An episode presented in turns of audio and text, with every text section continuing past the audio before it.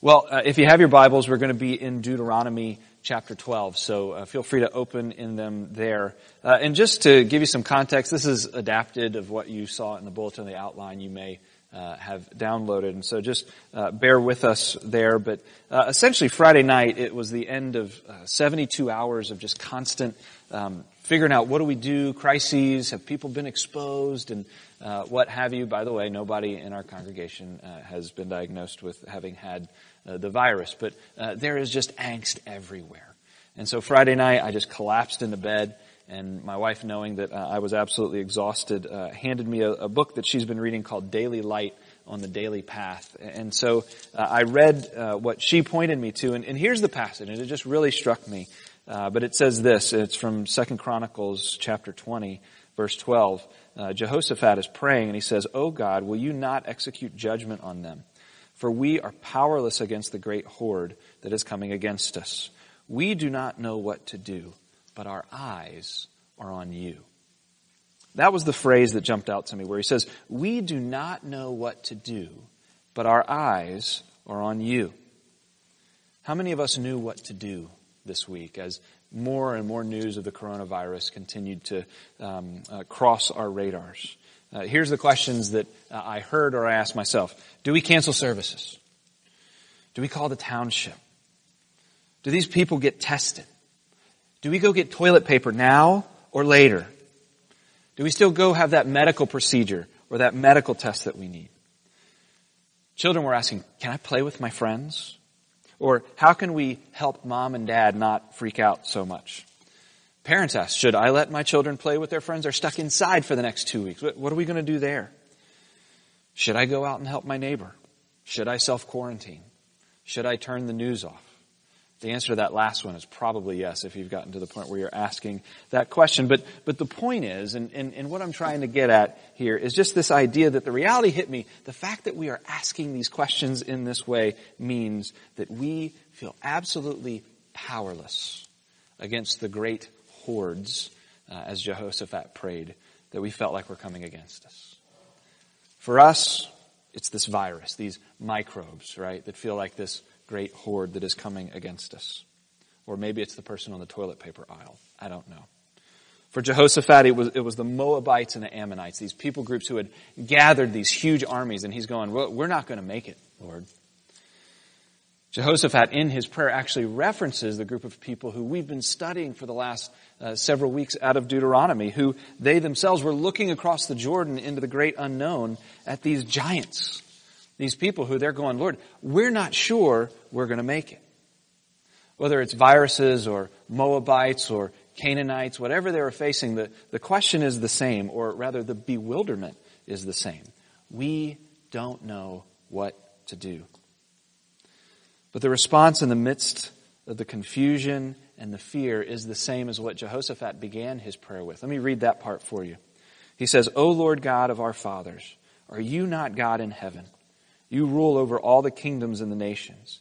In your hand are power and might, so that none is able to stand against you. Our eyes are on you. And so, friends, we're going to jump back into Deuteronomy 12, into that group uh, who Jehoshaphat actually references in that prayer in Second Chronicles.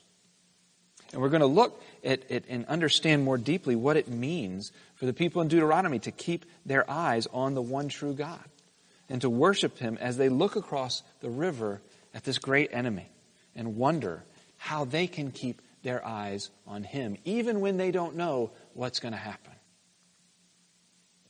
So today in chapter 12, what we're essentially doing is uh, Moses is unpacking the first of the Ten Commandments. We've referenced that uh, here a couple of weeks ago as Ward preached. And that first commandment is, Thou shalt have no other God before me.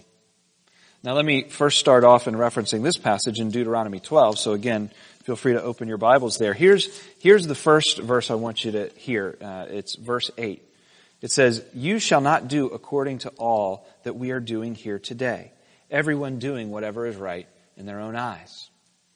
You see, I think Moses is picking up on very uh, quickly in the lives of the Israelites. As they look into the unknown, there is this temptation for them to restore equilibrium. They very likely would do what was right in their own eyes just to get back to a sense of sanity or peace. And I feel like we are in that exact same place where we are tempted to do whatever we want to do just to get back to a place of equilibrium. Maybe it's selling off our stocks, right? Maybe it's hoarding toilet paper. Maybe it's running to substance or medicating ourselves with whatever uh, we can medicate ourselves with. Whatever it is, we too have that temptation to do what is right in our own eyes. But here's where Moses is going to lead us today.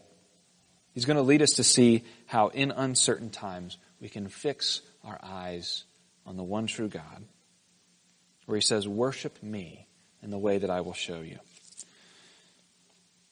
You see, here's, in a way, the main point of this whole passage in 12.1. When God says, these are the statutes and rules that you shall be careful to do in the land of the Lord. The God of your fathers has given you to possess all the days that you live on this earth. And so again, let's scrap the outline that I've put in the bulletin and let me just give you these four simple points. I'll try to rifle through them pretty quickly, but, but in order to keep our eyes on the one true God, even when we don't know what to do, right? when we're facing uncertainty, we're going to see Moses point us to four things. He's going to ask us to remove, to replace, to rest, and to rejoice.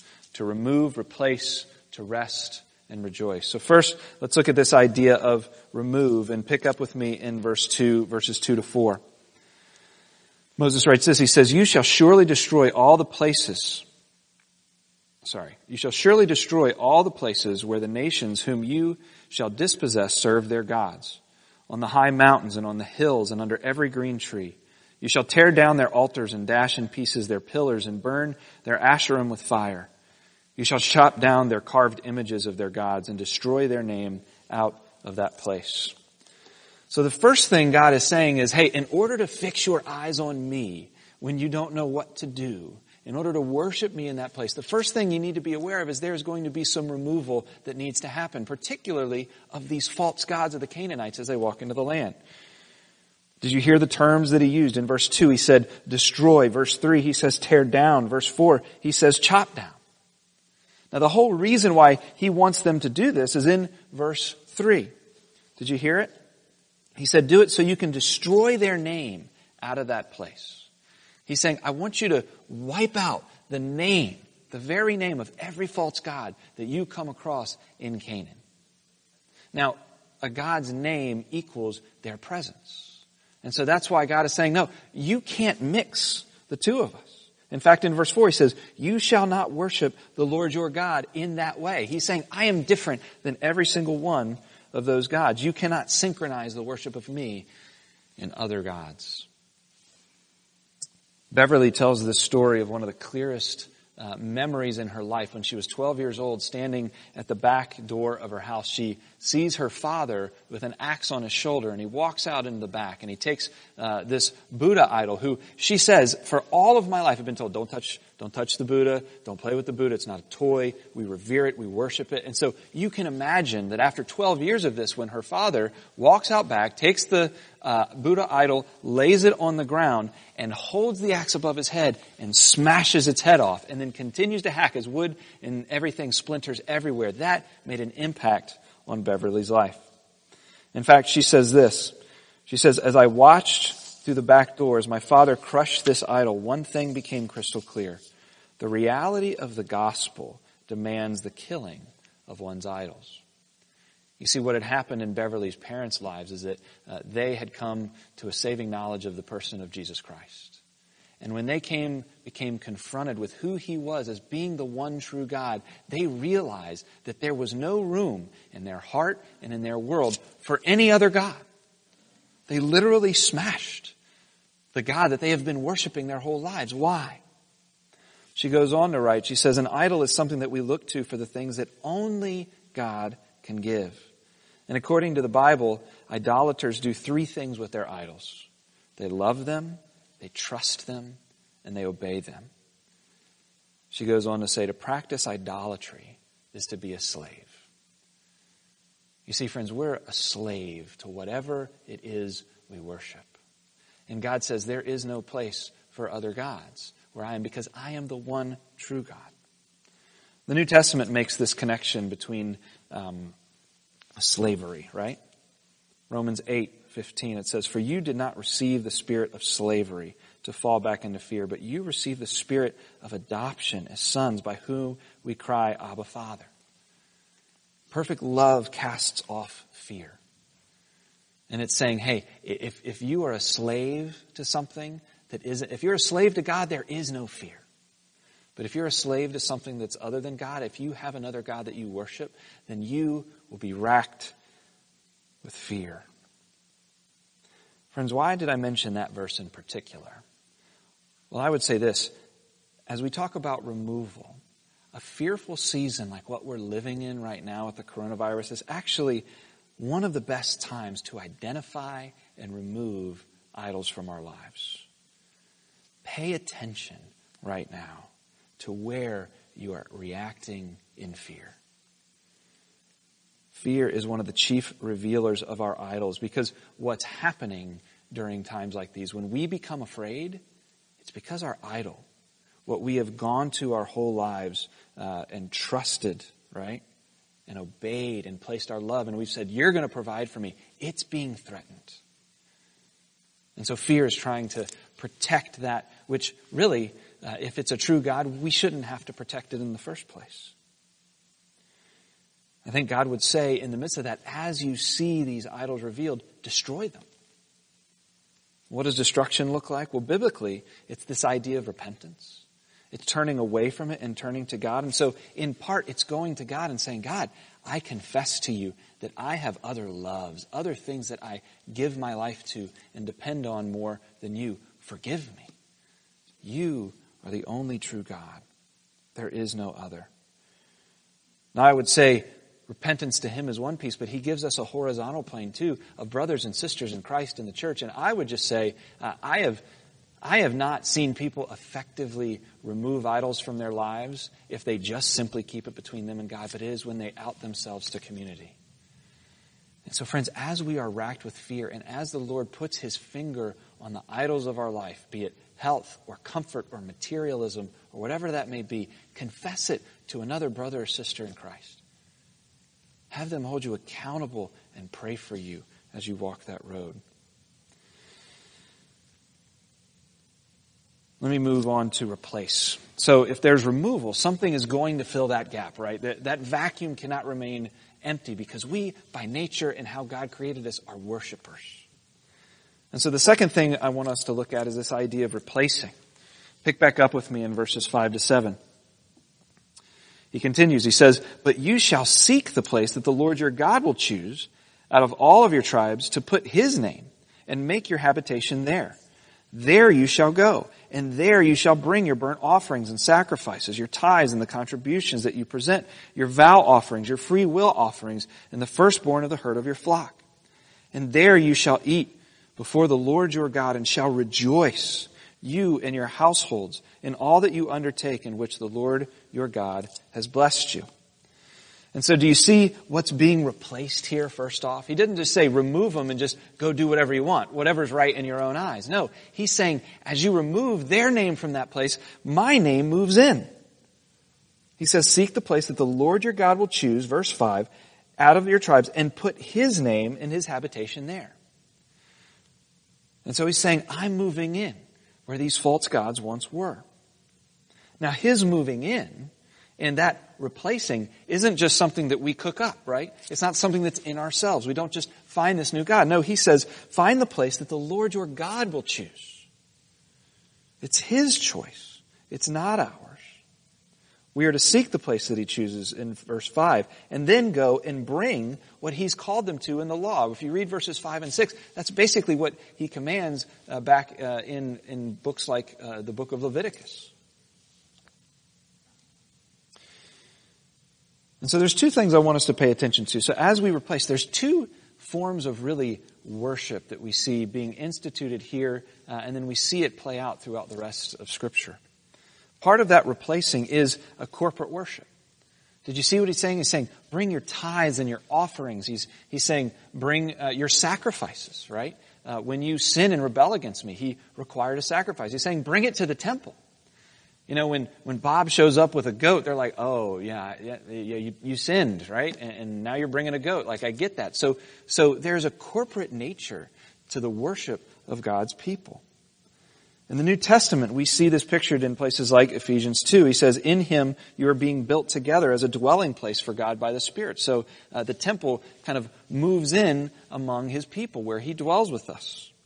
We see that played out by official worship services. Uh, where the church comes together on a weekly basis. 1 Corinthians 14 is one of those examples where God says, hey, when you meet, this is what orderly worship of me looks like. Here's a passage that we talked about a lot this week as a staff team as we said, can we even do a virtual worship service? Hebrews 10, 24 and 25 says, let us consider how to stir one another up to love and good works, not neglecting to meet together, as is the habit of some, but encouraging one another all the more as you see the day drawing near. Friends, there is a corporate nature to our worship. Now, what on earth that looks like now in this season, I don't know. In fact, I would ask you to pray for the leadership of the church as we walk down this road. What does it look like for us to consider how to come together, stir one another up, not neglecting to meet together? Can we do it virtually? Can we do it in smaller groups where we keep good social distancing? I don't know, but, but here's what I do know. Is that we cannot, cannot, cannot lose corporate worship. Friends, what we're doing right now, right, this virtual worship thing, it is a compromise. It's not a convenience. There's a little bit of a threat to this where, you know, eh, there, there's always this nervousness when you have internet church, right? People are like, well, I can just stay home in my PJs and watch it. Friends, what we're doing right now is compromising to a less than ideal situation. We never want to view it as just simply a convenience where we can sleep in and not get together. Being together, worshiping corporately is critical to our faith. God calls us to come together to read the Bible, to speak the Bible in prayer, to sing the Bible as we worship together, to listen to the Bible as we sit underneath preaching, and to see the Bible lived out as we watch the sacraments. But it's not only a corporate nature, there is an individual nature, right, to the replacing uh, of those gods, those false gods with the one true God. Let me just read this Romans 12, 1 and 2. He says, I appeal to you therefore, brothers, by the mercy of God, to present your bodies as living sacrifices, holy and acceptable to God, which is your spiritual worship. Do not be conformed to the world, but be transformed by the renewing of your mind, that by testing you may discern what is the will of God, what is good and acceptable and perfect. And so there's an individual level to this replacing uh, of the false gods with the one true God. And it's really governed by God's Word. I didn't get into this. This was going to be totally different when this was a room full of people. But, but we also believe that the corporate worship is governed by God's Word. The Heidelberg Catechism says that uh, essentially we worship Him only in the way that He commands in His Word. The Westminster Confession of Faith 21.1, they call it the regulative principle of worship, but it says the only acceptable way to worship Him is through that which was instituted by Himself by the Word. And so just like our corporate worship is governed by the Word, our individual worship and understanding of God has to be governed by the Word as well. And so as we replace and as we live in the age of the coronavirus, let me just, let me just encourage us to consider these things because what the Lord has done is He's totally interrupted our lives. He has totally interrupted our day to day lives. And so this is an opportunity to build new rhythms into our world and to consider what a life of worship looks like. And so as you think about the rhythms in this season, can I encourage you to look at these things? One, to incorporate the means of grace into your life. What the means of grace are essentially uh, the word and prayer and sacraments, right? Now, the sacraments, that's going to be challenging for a while, but, but right now in your individual worship, this is a perfect opportunity to develop habits of being in God's Word because it is the conduit that God funnels His grace into our hearts through the power of His Holy Spirit. Prayer. Parents, here is an opportunity, right? Everything stopped. Sports have stopped. All of our crazy intramural and youth sports have stopped. We're stuck in the house with each other right now. What an awesome opportunity to shepherd our young ones' hearts towards the Lord. Small groups. Friends, we can still meet together in small groups. Now, I don't, I don't want to cause a firestorm. Social distancing, still a thing. But, but how can we develop into the lives of one another and pour into the lives of one another um, conversations around the Word, prayer around the Word? This morning, before one of my friends who I meet with regularly uh, went off to work, we FaceTimed each other. And we said, Brother, how can I pray for you before this really hard meeting? And we did. We stopped, we prayed, we talked about God's Word, and then he launched off into a really challenging meeting. How can we do that in this day and age? Rhythms. Can we build new rhythms into our lives, starting with prayer, turning off our phones so that we can be present with one another and present with the Lord? Let's keep going. You got removal, you got replacing, now you have rest. Let me read verses 9 to 12 for us. For you have not as yet come, oh, sorry, let me start all over again. You shall not do according to all that we are doing here today, doing what was right in our own lives, or in our own eyes. Verse 9, for you have not as yet come to the rest and to the inheritance that the Lord your God has given you.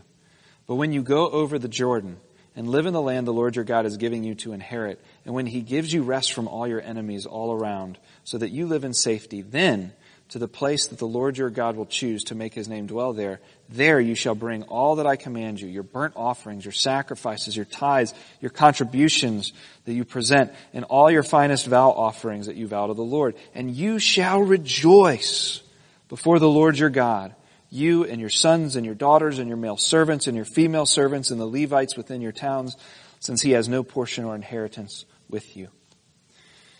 Friends, did you notice that word rest in verse 10? He's saying uh, there at verse 9, he says, You're not quite there yet, but before they even go into the land, he's saying, There will be a day where you will enter in to rest. You see, a God that ushers his people into rest was actually a pretty foreign concept back then. Right over the river in Canaan, you have people who are constantly and frenetically trying to appease their gods. You have pictures that even in extreme cases when people feel like, ah, my God's not listening you know what they did? They sacrificed their children to them.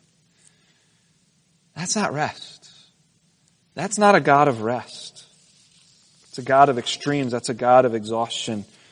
But that is a God that will never yield rest.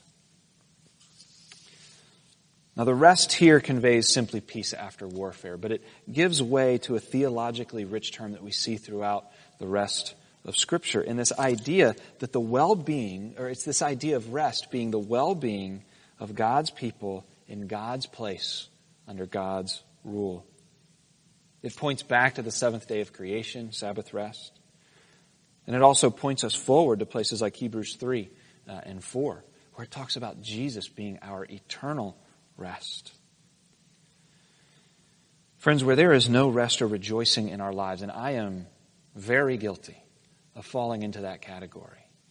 It calls us to stop and examine our hearts and look at the false God that we're actually serving. Because the God that we follow actually calls us into seasons of rest. That's why there's one day a week built in for Sabbath. It's idolatry when we are constantly worn out, spending our lives trying to appease something that will always demand more. That's what false gods do. They always demand more. In our God, the demands were satisfied in the person of Jesus Christ. Friends, I wonder right now if in our crazy, frenetic, neurotic, never stopping culture, if there's some aspect of this where God wants to teach his modern American church to chill out and to rest in him. My friends, I realize this does not feel like rest to many of us. It feels like angst. But I wonder if this is a season of forced unhurry. Already in our neighborhood, I, I'm seeing our neighbors go, we took a walk with our family today. My family was sitting there, we were bored today, and we said, let's just circle the wagons and, and read some scripture. And we did. It was beautiful. And we rested. We thought. We read books. We read our Bibles just to do it. Can we look at this time where we're not working and the kids aren't in school to foster this idea of, hey, this is a taste of the rest that's to come in the person of Jesus Christ? May we actually uh, participate in the deeply theological practice of sleep. Psalm 4 8. In peace I both lie down and sleep. For you alone, O Lord, make me to dwell in safety. That was my prayer last night before my head hit the pillow for myself and many others. Saying, Lord, help me to believe deeply that you and you alone, not a quarantine, not social distancing, but you and you alone are the only thing that makes me to dwell in safety.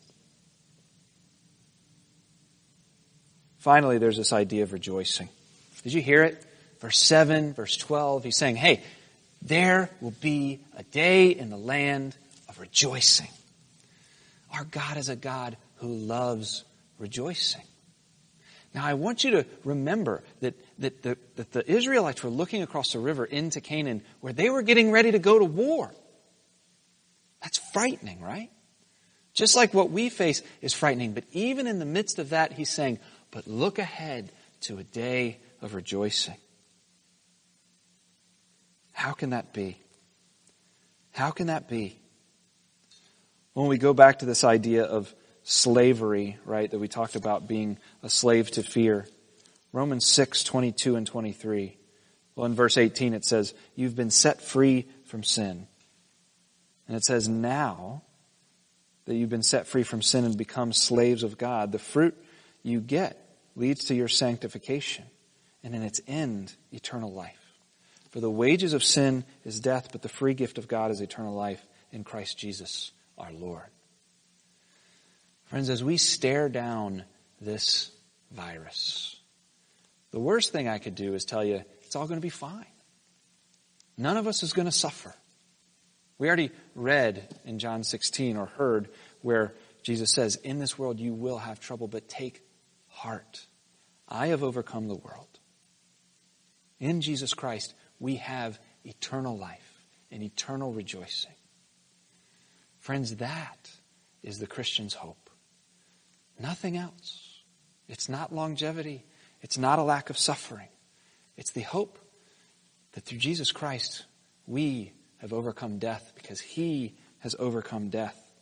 And it's because of that Jesus can say, even in tribulation, that his yoke is easy and his burden is light.